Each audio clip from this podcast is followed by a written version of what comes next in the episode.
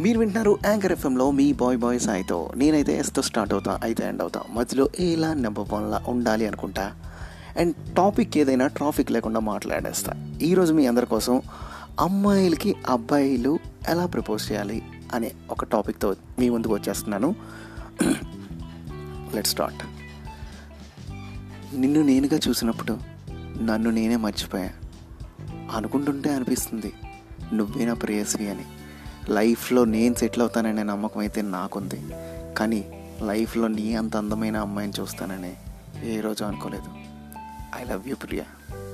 ఇలా డిఫరెంట్గా ప్రపోజ్ చేస్తే తప్పకుండా పడిపోతారు.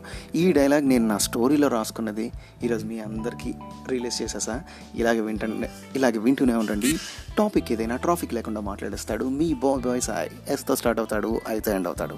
మధ్యలో ఎలా నవ్వు పోన్లా ఉండాలి అనుకుంటాడు. అండ్ మిమ్మల్ని కూడా ఉంచేస్తాడు.